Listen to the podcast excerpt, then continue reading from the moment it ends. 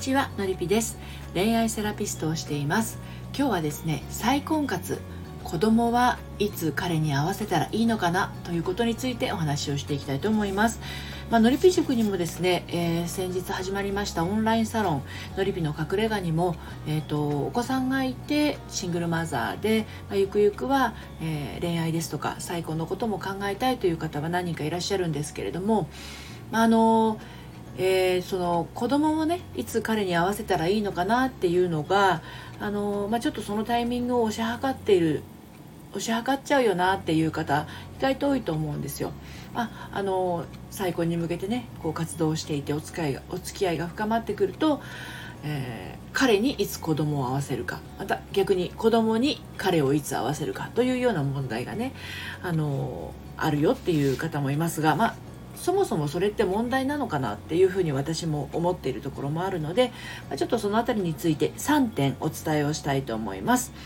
でまずですねあのいつ合わせるかっていうことなんだけれどもあの1つ目がですね、まあ、お付き合いをしている2人の気持ちが通じ合えたらっっていうことですね。これはすごく大事なことです。でこの人とあの再婚するかどうかもわからないの手前に好きかどうかもわからない状態で、えー、お子さんに会うってなるとあの、まあ、彼側も当然不安は残るでしょうしでお母さん側の方もですねあのこの先どうなるかわからないという不安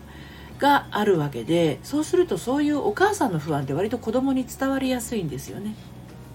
なので、まあ、2人の気持ちがまずはその通じ合ってるあの通じ合ってるなと分かってからの方が順番としてはいいんじゃないかなと思います。はい、で最初にちょっとねお伝えをしたそれって問題なのでしょうかっていうふうな問いかけを私はしたんですけれど、まあ、このお話あと2つお伝えをしますがそもそもね問題にするっていうふうな考え方をしてしまいますとですね力が入るんですよ。あの子供まあ例えば気持ちが通じ合ったとしますよね。お互いに好きだっていうのが認識したという上でじゃあいつ合わせようかってなった時にそれを問題として捉えてしまうとあのめちゃくちゃこう邪念が生まれたりとかね、うん、なんとか子供が気に入ればいいなみたいなこう自分がコントロールするようなで彼が子供をどんな風に大事にするかっていうのをちょっとこうなんていうの観察しすぎちゃったりとかねちょっと力が入りすぎちゃうんですよね。なので問題っていうふうにしない方がいいっていうのは一つあるんですよ。でその上で2つ目ですね。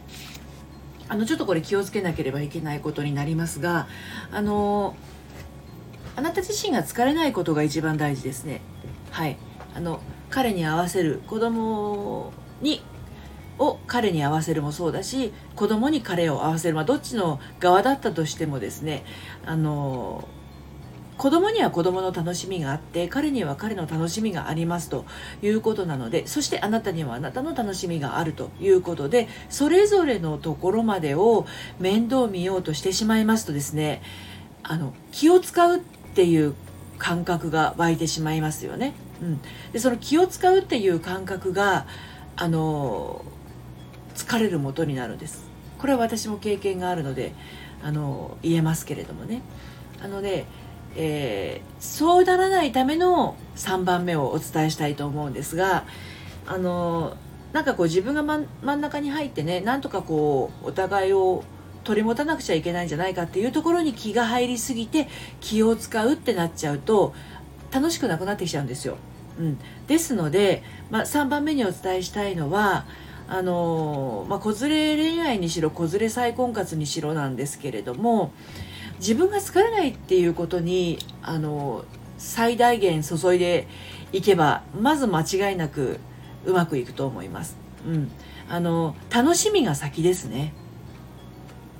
自分が彼と会っていることが楽しい自分が子供と一緒にいる時間が楽しいっていうそれぞれが楽しいわけですから掛け合わせたら倍になるはずなんですよ。でそれがあの掛け合わすことによって自分が気を使うことで疲れてしまうってなったらあの張本人が楽しくなくなっちゃうじゃないですか。ね、ですので自分が疲れないこと自分が楽しみになるっていうことが先なんですよねでそうなるとですね楽しいから一緒に遊ぼうっていう気持ちになると思います彼には子供も一緒に遊ぶと楽しいよっていうことが自信持って言えるようになるしあの子供にもですね今度こんな楽しいことやりに行くから一緒に行かないっていうふうに自然な形であの誘うことができるんですよね。でもそれが間にはまってね気を使うっていう方に行ってしまいますとどうしたってこれはもう「はあくたびれた」帰ってきてからどっと疲れちゃうんですよ。だからあのできるだけこう何て言うのかな子供と彼が仲良くなったりっていうのは嬉しいことなんだけれどあまりに急速に詰めすぎることによってこれってねどこかにしわ寄せが来ている可能性は高いんですよ。それが自分かもしれないしもしかすると子供かもしれないしもしかすると彼かもしれないしということなのでそれぞれがそれぞれに楽しくなるような相方ですとかペースですとかそういう時間遊びっていうのがあの作れたらもうそれだけで全然あの幸せの方にね歩いていけると思いますのでどうぞ参考になさってみてください。はいということで今日はこの辺で終わりにしたいと思います。最後まで聞いていただいてありがとうございました。えっ、ー、とオンラインサロンのりぴの隠れ家それからのりぴ塾の方もですね LINE の方から受付をしております。どうぞご興味ありましたら説明欄の方から遊びにいらしてください。それではまたさようなら。